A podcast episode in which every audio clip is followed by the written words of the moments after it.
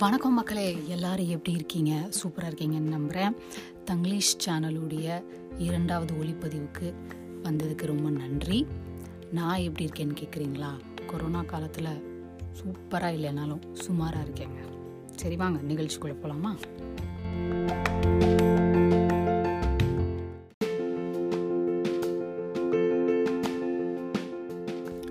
இன்றைய தலைப்பு பிள்ளையார். இந்த பிள்ளையார் யாரு அப்படிங்கிறதுக்கான கேள்விக்கான விடையாக தான் இந்த ஒளிப்பதிவு அமைய போகுது முதல்ல பிள்ளையாருடைய பாப்புலாரிட்டி பற்றி பார்த்துடலாமா? பிள்ளையாரை காட் ஆஃப் த மாசஸ்ன்னு சொல்கிறாங்கங்க அவர் பிள்ளையார்பட்டி ஹீரோ அப்படிங்கிற ஒரு வாக்கியத்தை கூட நம்ம அஜித்தோடைய ஒரு திரைப்பட பாடலில் வச்சுருப்பாங்க. அவர் பிள்ளையார்பட்டி ஹீரோ மட்டும் இல்லை இந்தியாவுக்கே ஹீரோவாக இருக்கார். ஏன்னு கேட்குறீங்களா தீபாவளிக்கு அடுத்து இந்தியாவில் மிக சிறப்பாக கொண்டாடப்படக்கூடிய இரண்டாவது பண்டிகை எதுன்னு பார்த்தீங்கன்னா விநாயகர் சதுர்த்தி.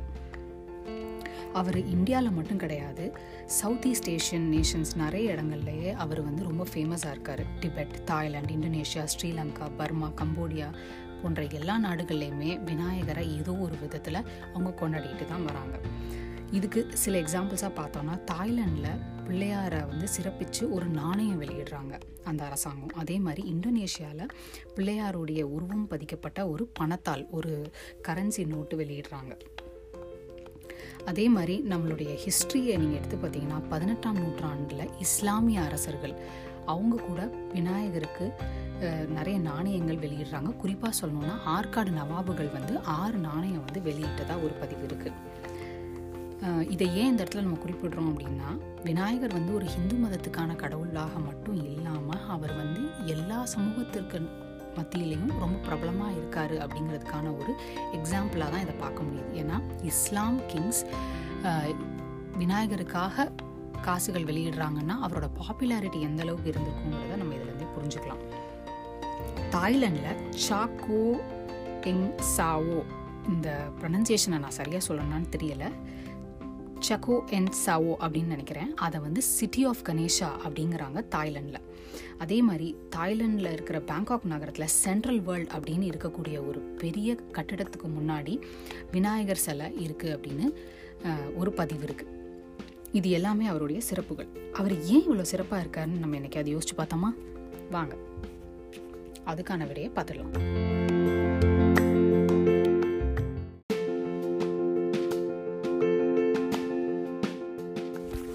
அவர் ஏன் இவ்வளோ பிரபலமாக இருக்கார் அப்படிங்கிறதுக்கான காரணம் முக்கியமாக பார்த்தோன்னா அது அவருடைய எளிமை தான் விநாயகருக்கு நீங்கள் பெருசாக ஆர்ப்பாட்டம் பண்ணி அவருக்கு வந்து நீங்கள் சாமி கும்பிடணுங்கிற அவசியமே கிடையாது.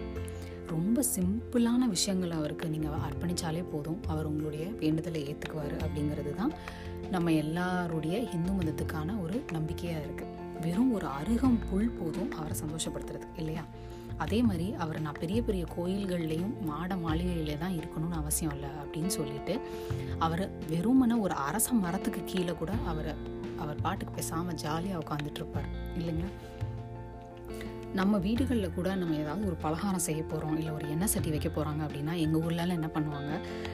ஓடி போய் பூஜை அறையை திறந்து சாமி கும்பிட்டு எண்ணெய் சட்டி வெடிக்கக்கூடாது இல்லை ஏதாவது ஒரு டேஞ்சரஸான எக்ஸ்பெரிமெண்ட் பண்ணுறாங்கன்னு வைங்களேன் ஆயிலில் அதெல்லாம் வந்து சரியாக வரணும் அப்படிங்கிறதுக்காக போய் சாமி அறையில் போய் எந்த அம்மாவும் வேண்டிக்க மாட்டாங்க. என்ன பண்ணுவாங்கன்னா அவங்க பலகாரம் செய்கிறதுக்கு எடுத்து வச்சுருக்கிற மாவுலேயே அழகாக சின்னதாக ஒரு கூம்பு மாதிரி ஒன்று பிடிச்சி வச்சுருவாங்க. பிடிச்சி வச்சுட்டு இதுதான் ப விநாயகர் அப்பா விநாயகா இன்றைக்கி நாங்கள் செய்கிற பலகாரம் நல்லா வரணும் அதை சாப்பிட்டு எல்லாரும் சந்தோஷமாக இருக்கணும் யாருக்கும் எந்த ரியாக்ஷனும் வரக்கூடாதுன்னு அம்மாக்கள் வந்து வேண்டிக்கிறது வழக்கம் இல்லைங்களா?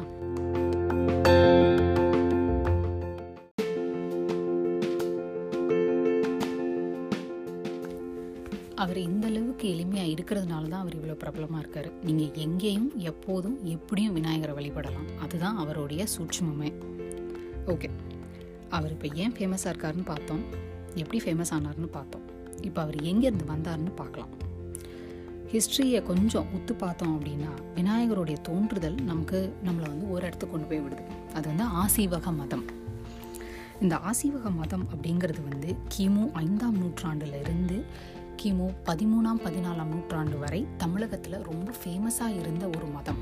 இப்போ அந்த ரிலிஜன் கிடையாது. ஆனால் முன் பண்டைய தமிழர்களுடைய மூத்த மதமாக இந்த ஆசீவகம் இருந்திருக்கு.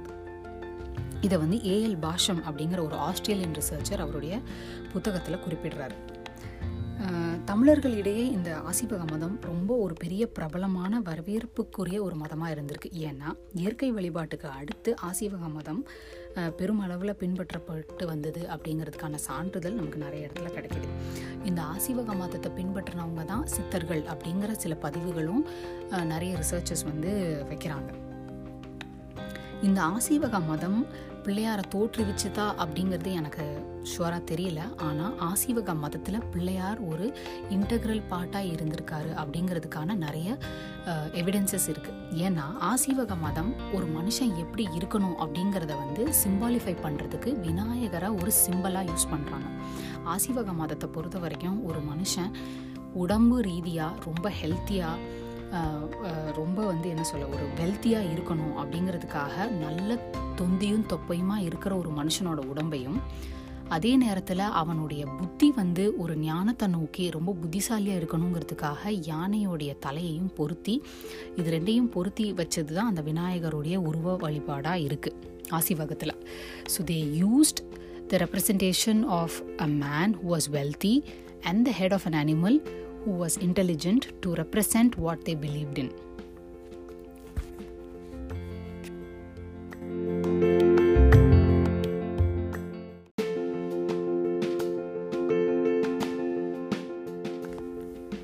எவ்வளவோ மிருகங்கள் இருக்கிறப்போ அவங்க ஏன் குறிப்பாக இந்த யானையுடைய தலையை எடுத்து இந்த வெல்த்தியான ஒரு மனிதனுடைய உடம்போடு அவங்க பொறுத்துறாங்க அப்படின்னு நம்ம பார்த்தோம்னா யா குறிப்பாக நம்ம அனிமல் கிங்டமில் பார்த்தோன்னா மோஸ்ட் இன்டெலிஜென்ட் அப்படின்னு நம்ம சொல்கிறது வந்து பேர்ட்ஸில் நம்ம க்ரோவை சொல்கிறோம் அதே மாதிரி இன்னும் நிறைய விலங்கினங்கள் இருக்குது that that are intelligent but அவங்க வந்து யானையை எடுத்துக்கிறாங்க. ஏன்னா யானைக்கு அதோடைய ஞாபக சக்தி மிக அதிகம். அதே நேரத்தில் யானையை வந்து ஞானத்துடைய இன்னொரு ஒரு வழிபாடாக வந்து ஆசிவகமதம் பார்த்துச்சு. ஒரு சின்ன எக்ஸாம்பிள் சொல்லணுன்னா ஒரு யானை வந்து ஒரு வழித்தடத்தில் பயணிச்சிச்சுன்னா அறுபது வருஷம் கழித்து திருப்பி அதே இடத்துக்கு போச்சுன்னா அந்த வழித்தடம் அதுக்கு இன்னும் ஞாபகம் இருக்கும் அப்படின்னு சொல்கிறாங்க அதனால் அதனாலேயோ என்னவோ தெரியல. ஆசிவக மதம் வந்து யானையை ஞானத்தினுடைய வேற ஒரு உருவமாக பார்த்ததுனால தான் அவங்க யானையை தேர்ந்தெடுத்திருப்பாங்க அப்படிங்கிற கெஸஸ் இருக்குது பதினாலாம் நூற்றாண்டுக்கு பிறகு என்ன ஆகுது அப்படின்னு நீங்கள் பார்த்தீங்கன்னா இந்த ஆசிவக மதம் பின்பற்றின மக்களை வந்து கொஞ்சம் கொஞ்சமாக வந்து அப்போ இருக்கக்கூடிய அரசர்கள் வந்து வதைக்க ஆரம்பிக்கிறாங்க. எதனால் அப்படின்னு பார்த்தீங்கன்னா இந்த தேர்ட்டீன்த் அண்ட் ஃபோர்டீன்த் செஞ்சுரிஸ்க்கு அப்புறம் தான் இந்த வைதிக மதமும் சைவ மதமும் பெருமளவில் தென்னிந்தியாவில் பிரபலம் ஆகுது ஸோ சைவமும் வைஷ்ணவமும் பெரிய அளவில் அரசர்கள் அதுவும் பொலிட்டிக்கல் சப்போர்ட் கெயின் பண்ணுறப்ப ஆசீவக மக மதத்தை பின்பற்றுறவங்களுடைய எண்ணிக்கை கம்மியாகிக்கிட்டே வருது. அதே நேரத்தில் அரசர்கள் என்ன பண்ணுறாங்கன்னா ஆசீவக மதத்தை பின்பற்றுறவங்களுக்கு நிறைய வரிகள் விதிக்கிறாங்க. அவங்களுக்கு அதை பின்பற்றக்கூடாதுங்கிறதுக்காக அதை பின்பற்றுறவங்களுக்கு நிறைய தண்டனைகள் தர்றாங்க. இந்த மாதிரி அந்த மதத்தை பின்பற்றுறவங்களுக்கு நிறைய கஷ்டங்கள் கொடுக்கறதுனால அதை விட்டுட்டு நிறைய பேர் வந்து சைவத்தையும் வைதீகத்தையும் வந்து இப்போ ஏற்றுக்க ஆரம்பிக்கிறாங்க.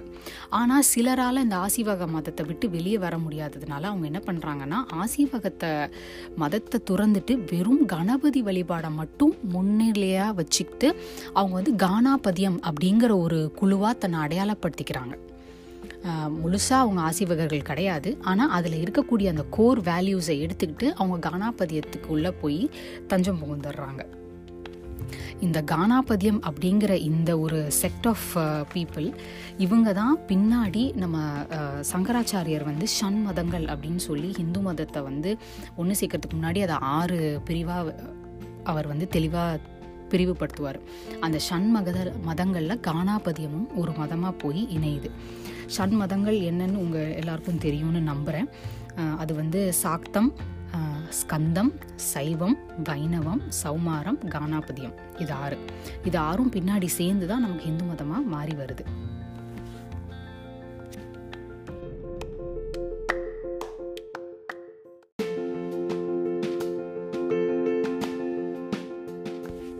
அப்புறமா கொஞ்சம் கொஞ்சமாக சைவ மதம் வந்து இந்த பிள்ளையாருக்கு இருக்கக்கூடிய பெரியும் செல்வாக்கு செல்வாக்குனாலேயோ என்னவோ தெரியலை. கொஞ்சம் கொஞ்சமாக சைவ மதம் வந்து பிள்ளையார் வழிபாட்டை தனக்குள்ள முழுமையாக ஏற்றுக்கிட்டு பிள்ளையாரை ஒரு சைவ மதத்தினுடைய ஒரு என்ன சொல்ல ஒரு பிரிக்க முடியாத அங்கமாக பின்னாடி அது வந்து உருவ உரு மாதிரி நமக்கு வந்து நிற்கிது இப்போ இந்த வினா விநாயகர் வழிபாட்டை வந்து இந்துக்கள் மட்டும்தான் பண்ணுறாங்களா அப்படின்னா கிடையாது. நான் ஏற்கனவே சொன்ன மாதிரி முதல் பகுதியில் நம்ம பார்த்த மாதிரி அவரோட பாப்புலாரிட்டி எவ்வளோ அளவுக்கு இருந்தது அப்படின்னா உருவ வழிபாடு தப்பு அப்படின்னு சொன்ன பௌத்தமும் ஜெயினமுமே விநாயகர் வழிபாட்டை ஒரு கட்டத்தில் அவங்க வந்து செய்ய ஆரம்பிக்கிறாங்க. இப்போதைக்கு அது பெருமளவில் இல்லை. ஆனாலும் ஜெயினத்திலையும் பௌத்தத்திலையும் விநாயகரனுடைய வழிபாடு முறை அங்கங்கே வேற வேற இடங்களில் வேறு வேற மாதிரி வந்து இன்னும் அது நடந்துக்கிட்டு தான் இருக்குது அதற்கு காரணம் நம்ம சொன்ன மாதிரி மக்களிடையே அவருக்கு அவ்வளோ பாப்புலாரிட்டி இருந்ததுனால உருவ வழிபாடு வேணாம் அப்படிங்கிறத அவங்களால முழுமையாக ஏற்றுக்க முடியாதனால சரி இப்போ நம்ம என்ன பண்ணுவோம்? ஒரு ஒரு பாப்புலர் கல்ச்சரில் ஒரு விஷயம் இருக்குன்னா அதையும் எடுத்து அசிமிலேஷன் அப்படின்னு சொல்லுவாங்க ஆங்கிலத்தில். அந்த விஷயத்தை தனக்குள்ளே எடுத்துக்கிட்டு அதை த தன்னுடையதாகவே மாற்றி அதை பயன்படுத்த ஆரம்பிக்கிறது. அந்த மாதிரி தான் ஜெயினமும் பௌத்தமும் விநாயகர் வழிபாட்டை தனக்குள்ளே எடுத்துக்கிட்டு இப்போ அதை அவங்களுடைய முறையில் விநாயகரை வந்து அவங்க இப்போ வழிபட ஆரம்பிக்கிறாங்க. இந்த ஜெயினமும் பௌத்தமும் எங்கெங்கெல்லாம் பயணிச்சதோ அங்கெங்கெல்லாம் விநாயகர் வழிபாடும் சேர்ந்து பயணிக்கிறத நம்ம பார்க்கலாம். குறிப்பாக சொல்லணும்னா சில்க் ரவுட் வழியாக பௌத்தமும் ஜெயினமும் பயணிக்கிறப்போ விநாயகர் வழிபாடும் நம்மளோட மர்ச்சன்ஸ் அதாவது அந்த மேரிடைம் பீப்புளோட சேர்ந்து அது வந்து சவுத் ஈஸ்ட் ஏஷியன் கண்ட்ரீஸுக்கு அது வந்து பரவுறதை நம்ம பார்க்கலாம். அதனால தான் நம்ம ஆரம்ப காலகட்டத்தில் நம்ம இந்த ப ஒளிப்பதிவில் நம்ம சொன்ன மாதிரி Tibet Cambodia Sri Lanka Indonesia Thailand இந்த மாதிரி இடங்களுக்கெல்லாம் விநாயகர் வழிபாட்டை நம்மளுடைய மர்ச்சன்ஸ் எடுத்துகிட்டு போயிருக்காங்க.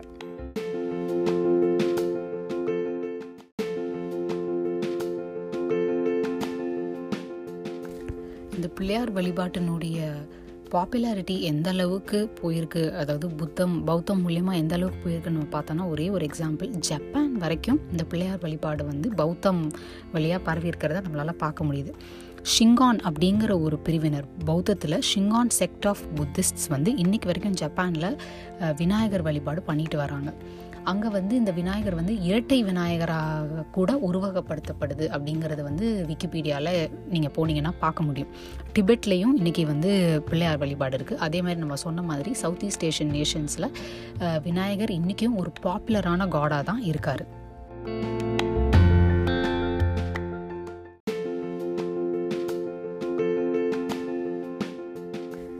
சரி நேயர்களே இன்னைக்கு இந்த ஒளிப்பதிவில் உங்களுக்கு தெரிஞ்ச விஷயமோ தெரியாத விஷயமோ பிள்ளையாரை பற்றி நான் உங்களுக்கு சொல்கிறதுக்கு எனக்கு ஒரு வாய்ப்பு கிடைச்சதுக்கு எனக்கு ரொம்ப சந்தோஷம்.